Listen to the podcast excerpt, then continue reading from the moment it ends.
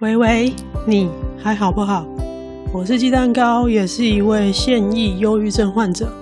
这次开杠赫姆赫，我就简单讲一下我是怎么用每天有限的精神跟专注力，在一样尽量维持大量阅读的生活当中，规律的制作 Podcast 节目，每周更新。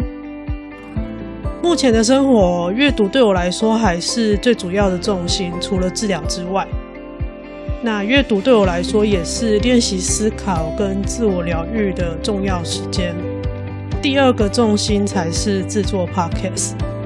关于要怎么制作 Podcast 节目，其实教学的文章或是音档已经有非常多的前辈整理出来。我有汇整成一个 Evernote 笔记本，懒人包的目录连接我放在 Show Notes 节目笔记里面。如果你是有在使用 Evernote 的人，可以直接把整个笔记本备份到你的账号底下。我是尽可能的简化器材跟所有的工作流程，让自己可以在有限的电力的时间，可以规律的产出节目。某种程度来说，制作 Podcast 也变成是我练习规律生活的一部分。保持规律生活对小玉患者来说会有很大的帮助。我的医生每一次回诊的时候，也都一直跟我强调这件事情。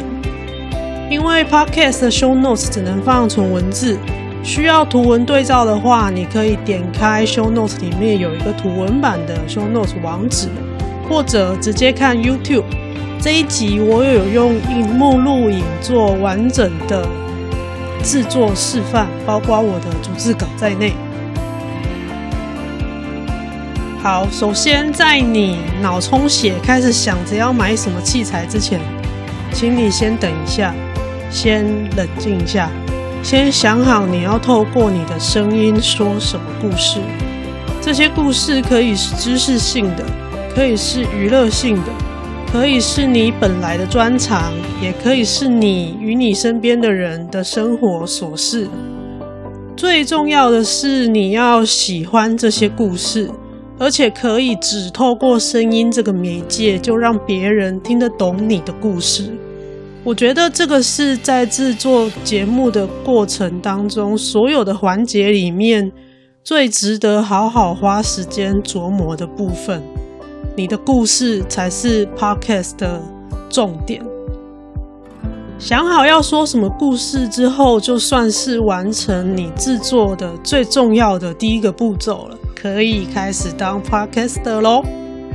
那么，其实制作 Podcast 的入门门槛跟工作量可以非常的简单，从一支智慧型手机下载一个 App 就可以开始。当然，你也可以方方面面都非常讲究，从你的器材、脚本、主视觉等等，全部都把它用非常讲究的包装，也可以非常的简单。那因为在这边我是自己用非常省电省资源的方式来制作，所以。在整个节目制作环节，我把它分成五个。第一个就是前置作业，前置作业包含你需要有脚本，然后声音，声音的话就是 Podcast 就是人声，那有的人可能会需要去找配乐。那脚本的部分就是我在最前面讲的，就是你这一次要讲的故事。你要讲多久？这个没有一定。以目前的数据来看，就是 Podcast 的观众并没有一定特定喜欢多长的节目。那我自己的话，是因为录音的时候大概保持一一定的精神，讲话大概半个小时左右。就会累了，所以我的节目大概都会压在十五到三十分钟之间一集。那当然也有一些访谈或者是搭档聊天的节目，他们可能一集有四五十分钟、一两个小时，甚至国外有几个很大咖的 Podcast 节目，一集三四个小时的也是有。所以节目的长短并不是重点，重点是你说了什么故事。这个是前置作业的部分。有了故事之后，你就需要用收音装置把你的声音录下来。那录下来的话，你就需要有一支麦克风就可以了。那目前的话，最简单就是你有一个智慧型手机，像在讲电话一样就可以录音了。也目前也有一些 App 有提供这样子的功能，你用手机讲一讲，然后就可以简单的后置之后上传。本土的话有 First Story 的 App 提供这个功能，国外的话有 Anchor。那目前他们都还是免费的，这个我等一下会再详细讲。但毕竟手机内建的麦克风，或者是如果你是用耳机麦克风，或者你是一根那个 USB 的那种细细的那种麦克风，基本上它的那个收音都不会太好。那因为 Podcast 它是完全靠声音传达讯息的一个。节目的形式，所以尽量还是要有一个好一点的麦克风，把声音收得好听一点，品质好一点，对你的听众也会比较友善。一般来说，最一开始的话，最开始起步的麦克风可以是大概两三千块，最好最好大概到四千多块就已经很棒了，你就可以有一个。品质很不错的麦克风，那再来的话就看你的考量，你的音档要把它存在哪里。像我自己最简单的话，我选择的麦克风是直接接在 iPhone 上面，所以 iPhone 就直接是我的录音机兼储存装置。因为你录完之后，你的音档必须要放在某一些储存装置里面。像有的人麦克风是直接接到电脑上，有的人是接到特定的。录音界面或是录音机，那就又各自有不同的器材选购选择。我个人目前为止觉得最简单的就是大概两三千块左右的麦克风，接到手机上，直接录音储存在手机里面，然后再传到电脑上进行后置。对我来说，这样是最简单的。那我的录音环境的话，因为就是在自己的房间，我住的地方就是在巷子里面，所以原则上没有那个大马路上的车流声。如果你所在的地方有很多这样子外在的杂音的话，有一个方式是你可以自己做消音盒，或者是。用棉被把自己盖起来，在里面录音。那也有人就是在衣柜里面录，也是都可以的。总之就是创造一个你收音的范围旁边都是软质的东西，就可以消掉那些所有的回音跟外来的噪音。原理是这样。然后我使用的录音的软体是 Sure Motif Audio。那因为我现在用的麦克风是稍微好一点的 Sure Motif MV88 这一支连接手机的麦克风，所以它的音质会稍微好听一点。这个是我在之前网络购物节有特价的时候买的。另外，我推荐的还有 Rode Video Mic Me。那因为我的 iPhone 它是旧型的，所以还有一个耳机孔，所以 Rode 的这一支麦克风我买的是。插耳机孔的版本，它在后面还可以有一个三点五 mm 的耳机孔，可以让你及时监听你收进来的声音。及时监听这件事情很重要，是因为你需要知道你现在这个麦克风有没有收到你要的声音，以及有没有收到多余的声音。所以及时监听这个功能是蛮重要的。那我目前使用的 Sure Motif MV88 跟备用的 Rode Video Mic Me 都有这个功能。那 Rode 的那一支 Video Mic，它还有另外针对呃新一代的 iPhone 出了只有 Lightning 接头的版本。那 Lightning 接头版本就比这个 TRRS 接头的版本贵了一千多块，所以我是旧款的，我就买这个 TRS 接头的。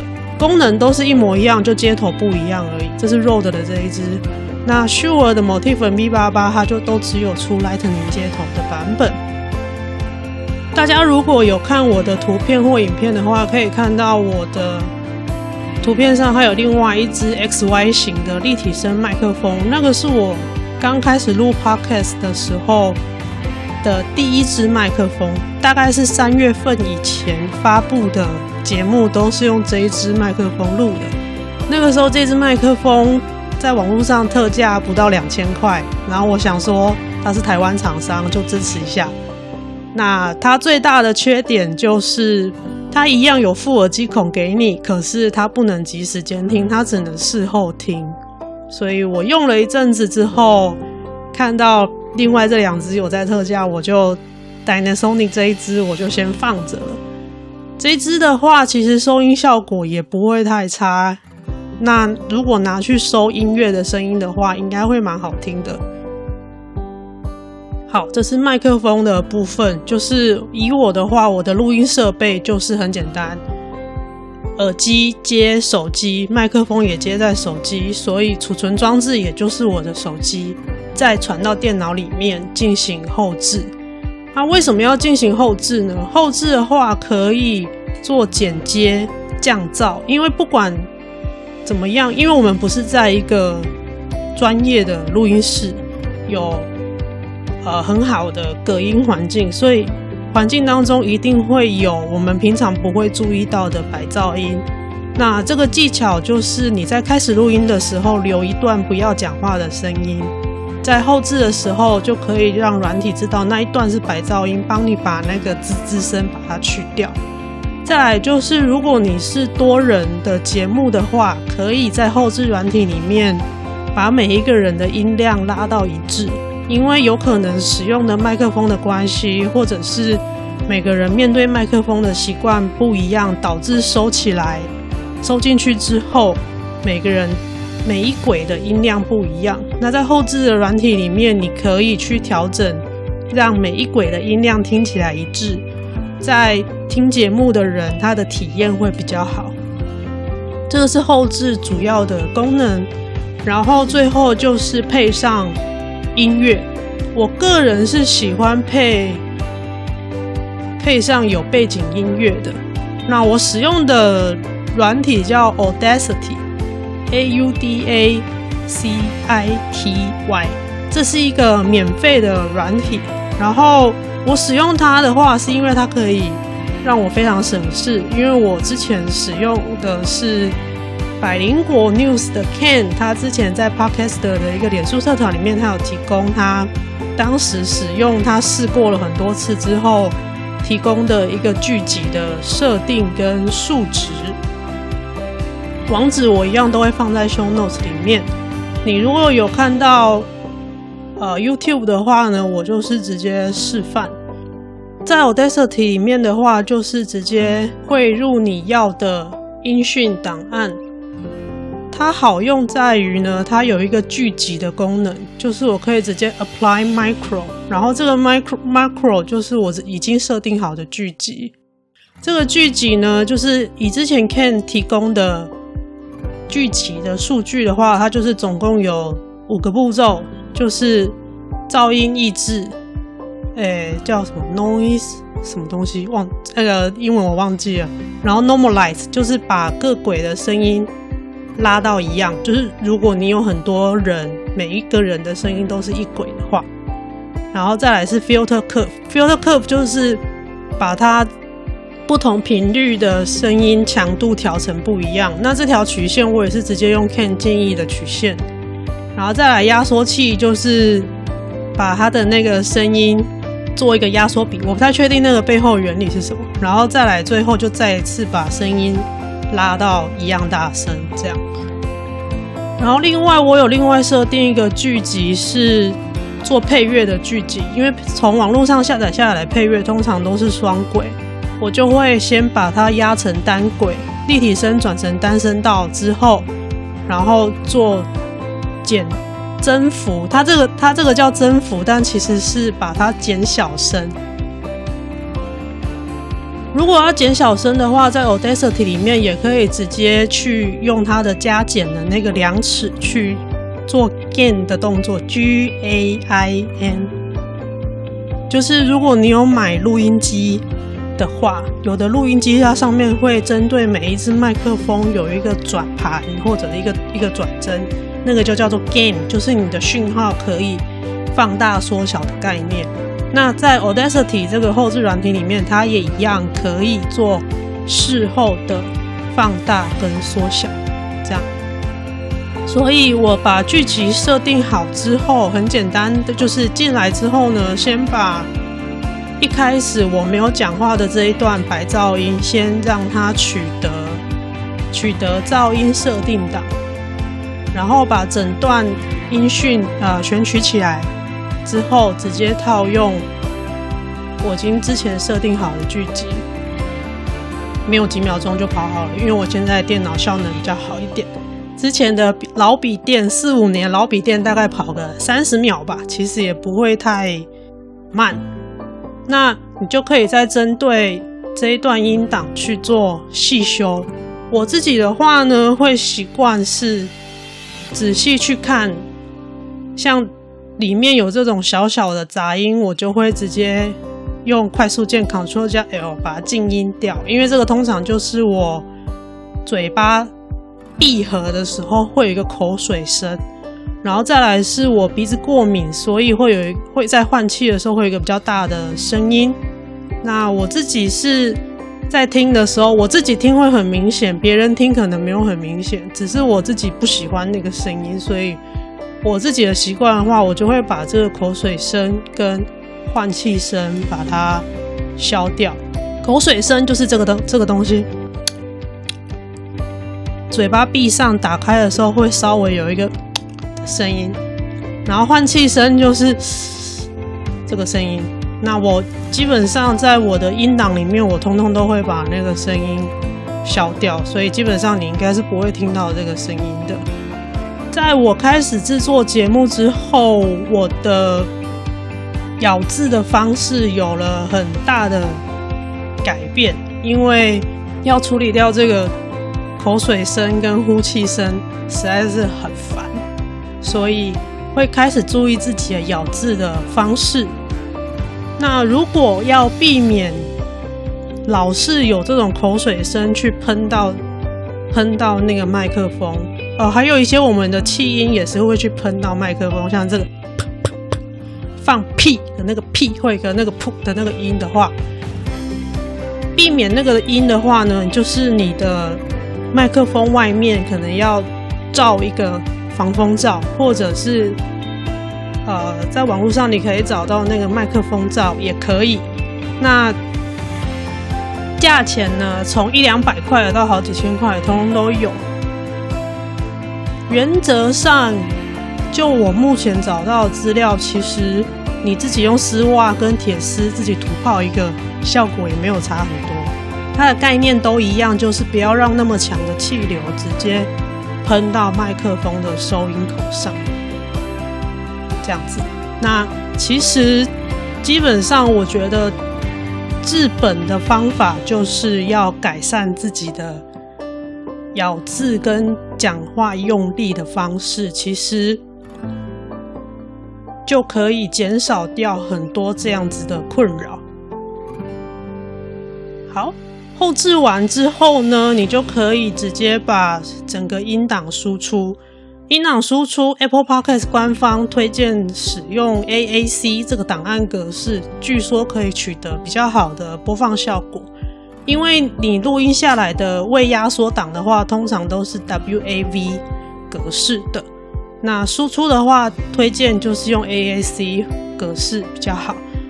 那如果你是 Windows 系统跟我一样的话，在 Audacity 的部分，你需要另外安装 Plugin，就是外外插插件程式。它总共有两个插件程式，在它的官网上都有连接，你可以直接从那连接下载下来。我有截图在图片图文版的 show notes 里面。那输出的时候，你就是直接选 M4 AAC 档案就可以了。那刚刚聊到背景配乐的部分，其实配乐的话就见仁见智。其实很多节目在它的主段的部分还是只有纯人声。通常这样子的节目的话，它的音乐就是只有在开头、结尾或者是某一个段落过场的时候放一点点。我自己的话是喜欢有背景音乐的。如果你有常常听我的节目，有注意到的话，我在不同的单元，小玉好不好？说书好不好？跟凯杠好不好？使用的背景音乐风格是稍微不同的。我个人是希望这个会让节目的故事氛围比较完整，也让这三个单元的风格可以稍微有一点区分。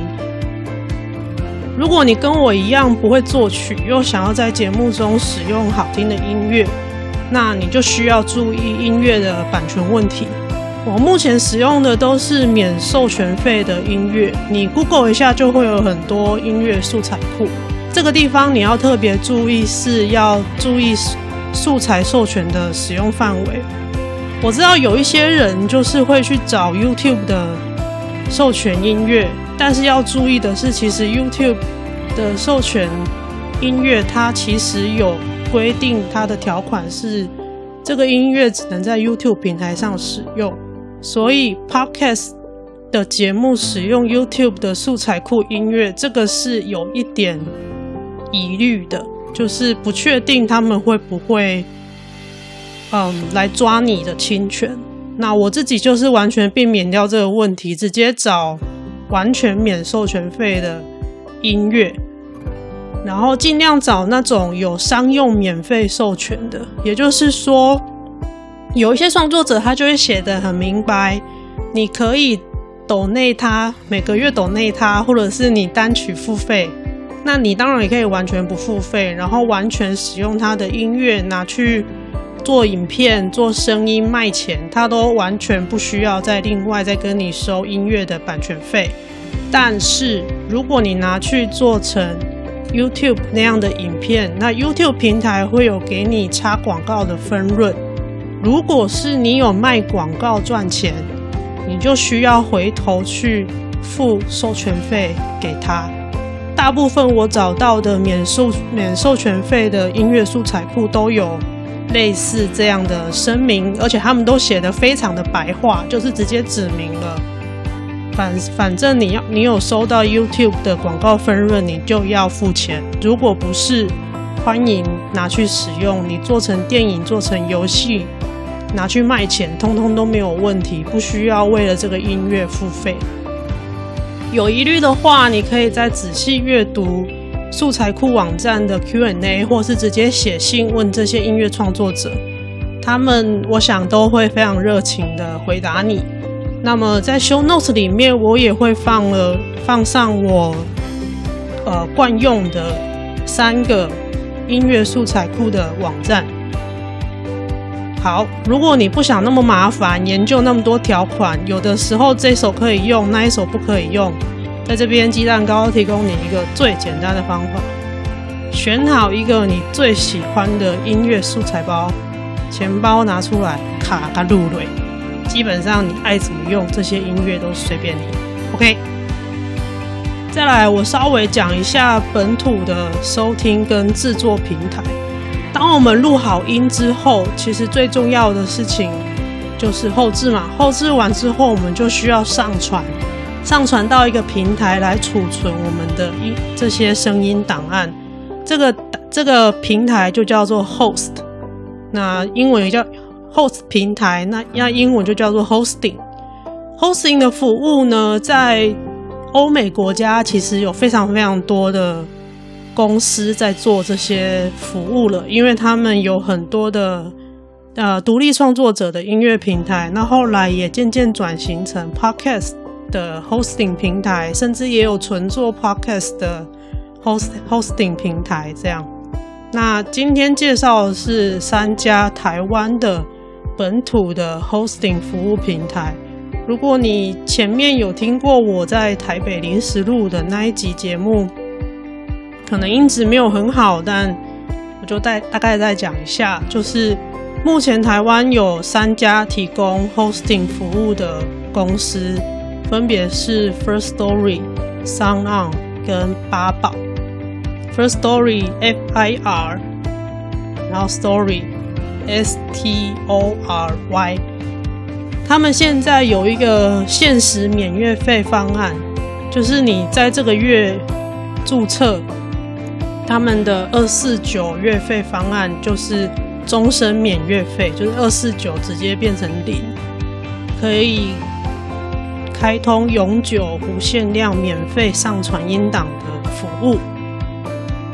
那注册网址我会一样放在 show notes 里面。如果你想要用声音分享你的想法、你的生活、你的专业，那 First Story 会是一个不错的选择。我自己目前的节目也是放在 First Story 上面。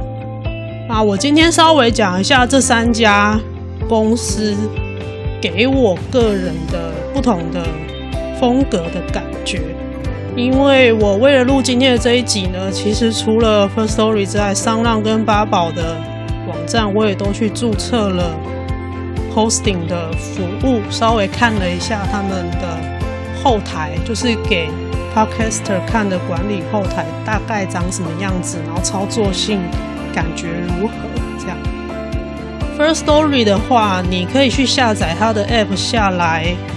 它的特色是，它其实是以创作者为中心，所以你一打开 App 的话，你会看到很多主题投稿。然后呢，它可以针对每一个单集按爱心或者是留言。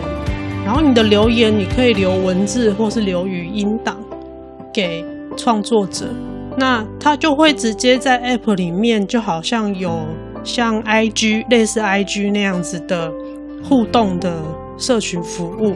这个是它的很大的特色，然后再来是它有很方便的抖内功能，所以对使用者来说，如果你想要直接支持创作者，不需要填任何的资料或额外注册账号，你就可以依你的能力，然后抖内给你喜欢的创作者。这个是他们家非常独到的特色。那在就我而言，我觉得他们是一个围绕着为创作者做最好的服务为主的一间公司。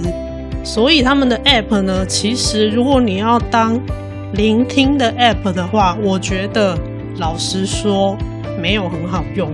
而且我自己在用的时候，有的时候还蛮就是还蛮容易会闪退的。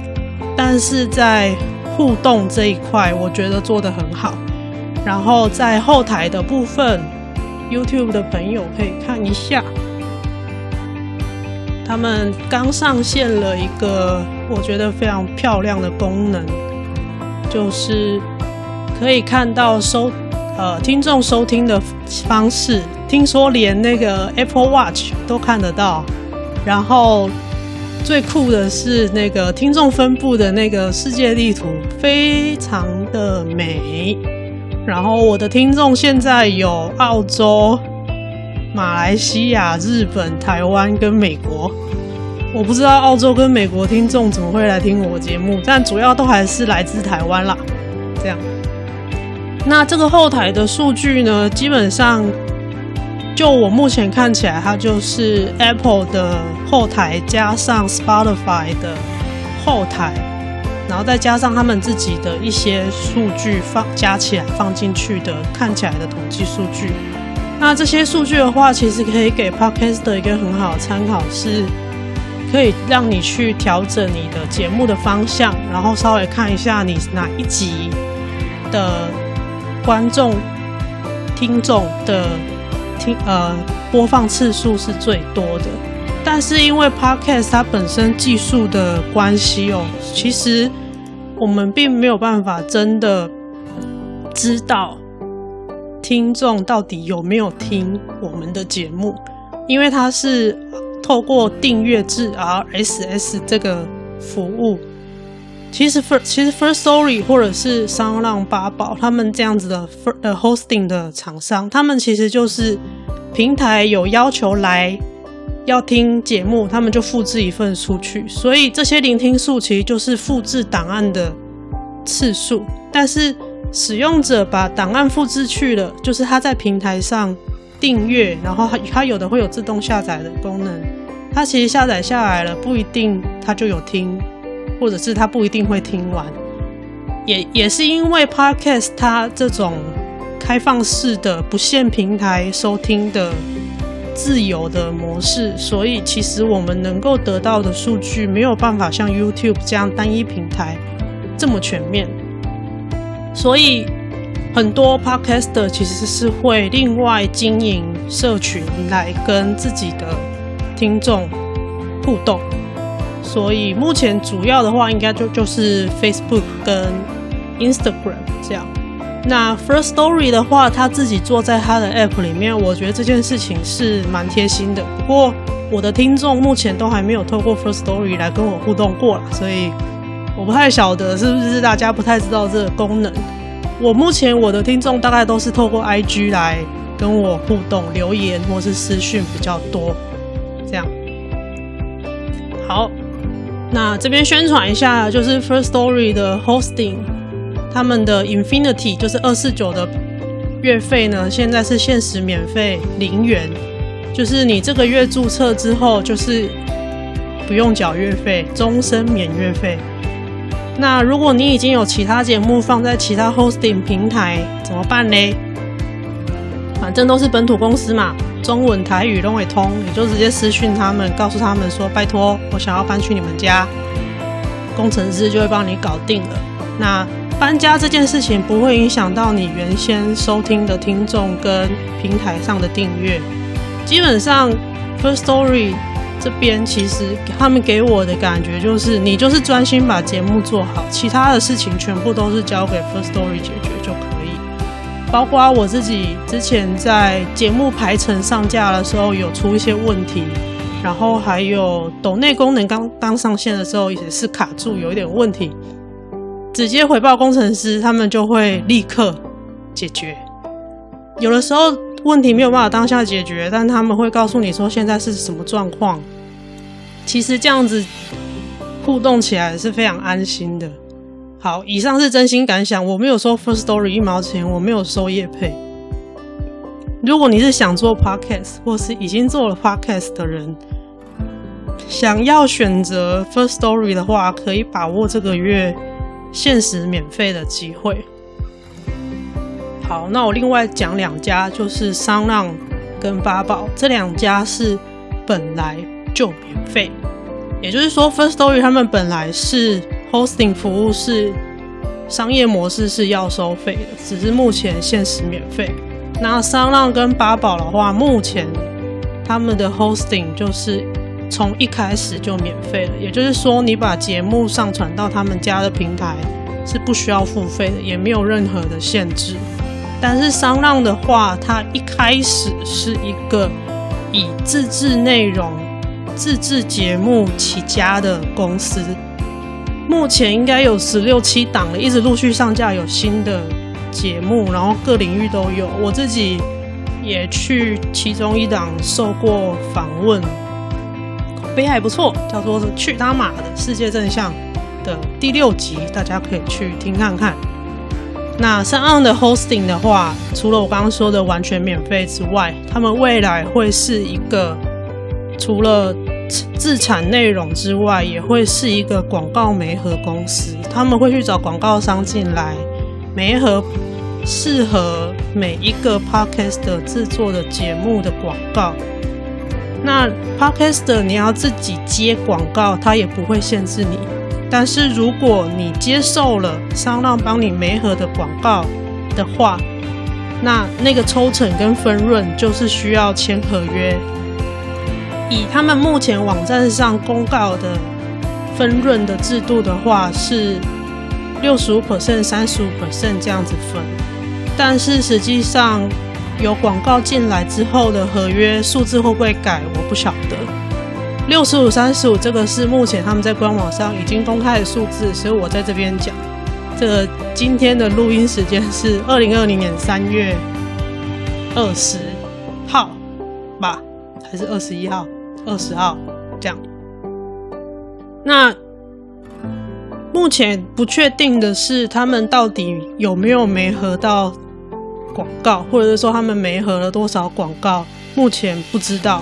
但他们想要经营起来的生态圈是他们的自制节目为主，然后拉独立创作者进来做广告媒合。这个是他们 SoundOn 这家公司给我的感觉。OK，最后一间是八宝 B A A B A O，他们是好事联播网这个实体广播传统广播电台底下的一间分公司，Hosting 服务目前也是免费的。那未来的商业模式目前好像还没有很确定。但是我非常推荐他们的教学部落格跟电子书，这可以直接上八宝的官网去下载下来看，完全是手把手按部照就班照做，你就可以制作出你的节目了。今天我这样子大概的教学，嗯，在他们的网站上每一篇文章都有细讲，包括从。你该怎么买器材？该怎么处理你的声音？然后怎么上传？他都有告诉你。其实做一个 podcast 方法没有很难，重点是你要有自己想要表达的主题跟中心思想。那呃，三月十三号我有去他们的办公室受访，聊 podcast 制作的一些心得，因为目前做到现在也两个多月了。然后还有帮他们测试他们的 App 的操作体验，给他们一些回馈跟建议。如果想要听我受访的心得的话，可以再去听前面的开杠赫姆赫的单集。那我的图文版的 Show Notes 呢，有稍微给大家看一下，就是 Firstory、SoundOn 跟八宝这三家的单集播放的界面，这样。基本上都还是蛮简洁的啦。那目前为止，我觉得聆听起来的体验的话，是 SoundOn 跟八宝的聆听操作体验比较好。那 First Story 的话是那个社群互动模式很棒，这样。好，那 Hosting 的话呢，本土的选择，我觉得现在可以选本土的，就选本土的。那当然，欧美也有非常多的大公司，尤其有一家叫做 Anchor，它先前才被 Spotify 这个音这个音乐串流公司收购了。但是我个人一开始也是在 Anchor 上架我的节目，但是因为我在我的节目里面每一集都会推荐跟那一集的内容有关的书嘛，那我在 show notes 里面呢就放了网络书店的连接，结果隔天他就把我他就直接寄了一通一封英文信来，然后就直接要把我的节目下架，把我的账号全部直接删掉，连给我搬家的时间都没有。所以在这边，我要非常感谢 First Story 的团队，就是当时在我回报这个状况的时候，他们工程师团队就立刻出手，帮我在 Anchor 下手之前，把我当时才刚上架两三集的节目把它救回来。这样是还好，损失不是太大，因为。我那时候才刚开始做两三集而已，我那时候想说大不了就全部重来，但还好就是有顺利的搬出来。那 Anchor 这个 hosting 服务它也是完全免费的，目前它在美国跟加拿大地区是可以有广告植入的，这个跟 SoundOn 未来要做的事情感觉是有点像，就是可以。让你选择在节目的开头、中间或是结尾用口播，或者是用置入的方式广告，广告他们的平台，或者是广告他们帮你媒合的广告主。那随着你收听次数往上加，你就可以得到不同程度的分润。但目前 Anchor 的广告分润服务是只有美加地区。有开放，台湾这边还没有。那 Anchor Host Anchor 的 Hosting 服务，在 Podcaster 的小圈圈里面，目前最惨的应该就是我发生的这个下架事件了，就是几天之内，我整个账号就全部都被删掉，包括已经上架的平台也都全部都被删掉，所以就整个全部重来，全部重新申请到各平台上架，这样。那后它有还还有一些小问题是，可能比如说节目上去了之后，然后到到平台完全看不到，或者是。呃，一次上架四五集节目，然后就被当做是过度上传，然后就整个账号被停权之类的。我觉得呢，为什么我会推荐台湾本土 hosting 在前面，就是因为 Anchor 它这个是一个外国的公司，所有的 hosting 服务的老牌品牌全部都是欧洲跟美国的公司。我推荐本土服务是因为。你光是不用英文跟别人吵架，就已经赢了。不管他们这三间服务你喜欢哪一间，不管他们的服务风格如何，真的不用用英文吵架就赢了。好了，以上是稍微抱怨一下我自己在 Anchor Host Hosting 服务遇到的一些惨案，然后谢谢 First Story 团队当时的。帮忙，所以我现在会帮忙 Hold First Story 多推荐一点。其实我没有收他们钱，但是我非常谢谢他们的团队当时这样子的帮忙，然后还有他们处处为创作者着想的服务的概念，这是我很喜欢的。当然，SoundOn 跟八宝大家也都可以自己去试试，他们也都是。对台湾的中文 podcast 非常有热情的公司，你都可以跟他们去联络，服务也都非常好。因为大家现在都刚起步，都想要把市场做起来，所以你有什么需求，他们都会尽全力的帮你做到好。以上，那这次的开杠赫姆赫告家，那。就是我制作 podcast 的省电 SOP 就是这样子啦，就是像你在影片里面，如果你有看影片的话，你在影片里面看到的，我写了逐字稿，照着逐字稿录音，录音完之后进 Audacity 跑剧集后置，稍微修一下口水音、呼气声，配乐放进去，然后就直接上传，上传之后。Firstory 的 hosting 它可以排程商浪跟八宝也都有排程，固定时间发布节目。发布完节目之后，我的手机有一个 app 哦，我会把那个 app 名称放在 show notes 里面，叫做 APPHI。它可以在手机上直接设定好排程发文，排程在 Facebook 跟 Instagram 发文，所以。所以，呃，制作节目的五个步骤：前置作业、收音、储存、音档后置、上传、发布、宣传，我全部都可以在我有精神的时候全部做完，然后用排程的方式让它自动完成。这样，所以会让大家感觉我是有规律的在更新。当然，最近精神好像比较好，开杠赫姆赫。开的有点多啊，原本原本想说是一个月开杠一次就好了，结果三月好像一直都在开开杠赫姆赫，都没有好好去做小玉，好不好？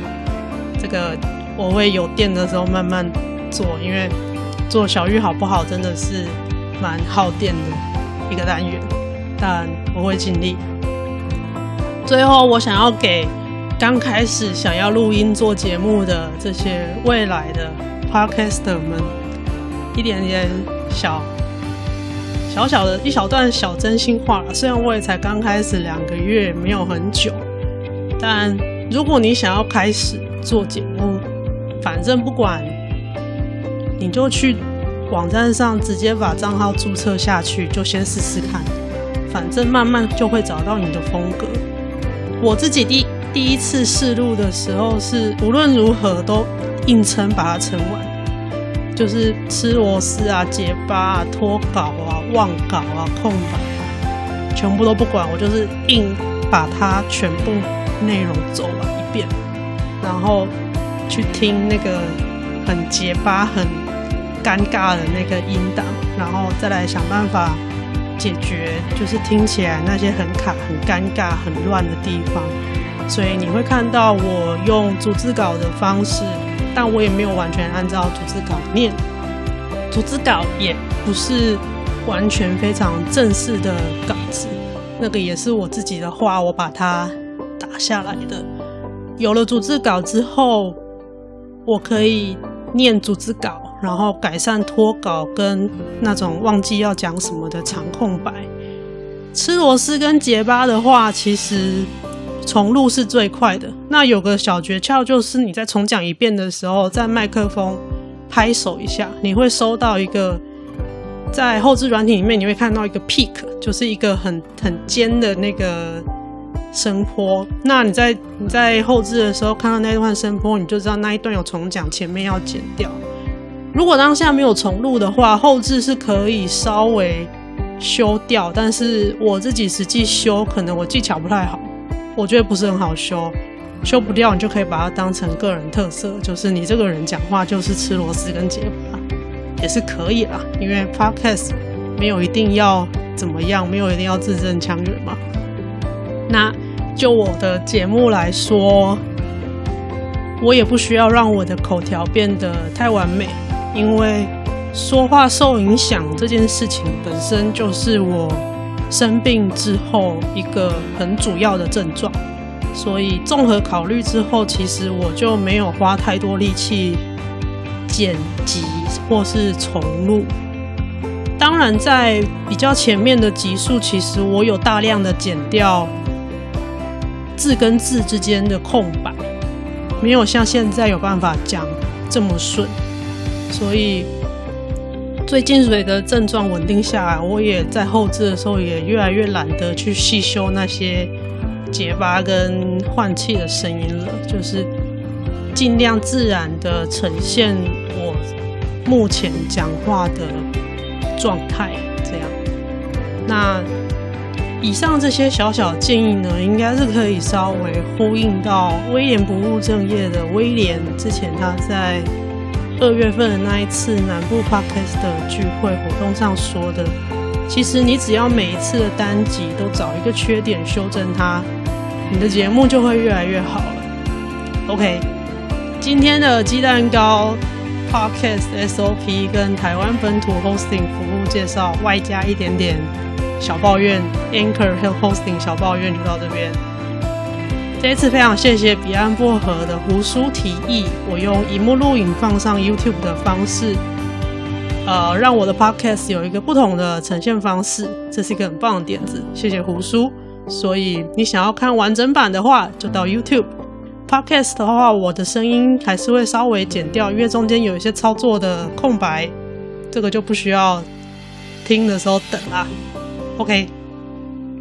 好的，这个节目是在 First Story 平台制作发布。First Story App 可以针对每一个单集按爱心留言，也可以私讯或语音留言给我。另外，这个节目还有 Facebook 粉丝页、Instagram 跟 Gmail 账号，连接我都会放在下面的 Show Notes 节目笔记里面。有任何想法或建议，都可以留言、私讯或寄信给我。不论你在哪个平台收听，也都欢迎留言打星，并分享给你的朋友。最后很重要，抖内功能已经上线喽，不用注册任何账号，不用填写个人资料，一次五十块，一杯蜂蜜红茶的钱。如果你愿意，欢迎随喜更多杯。抖内鸡蛋糕，让我未来有机会可以做出更好的 podcast。好啦，我是来开杠的鸡蛋糕，这次居然讲了快一个小时。我超累的，好，拜加杠，拜拜。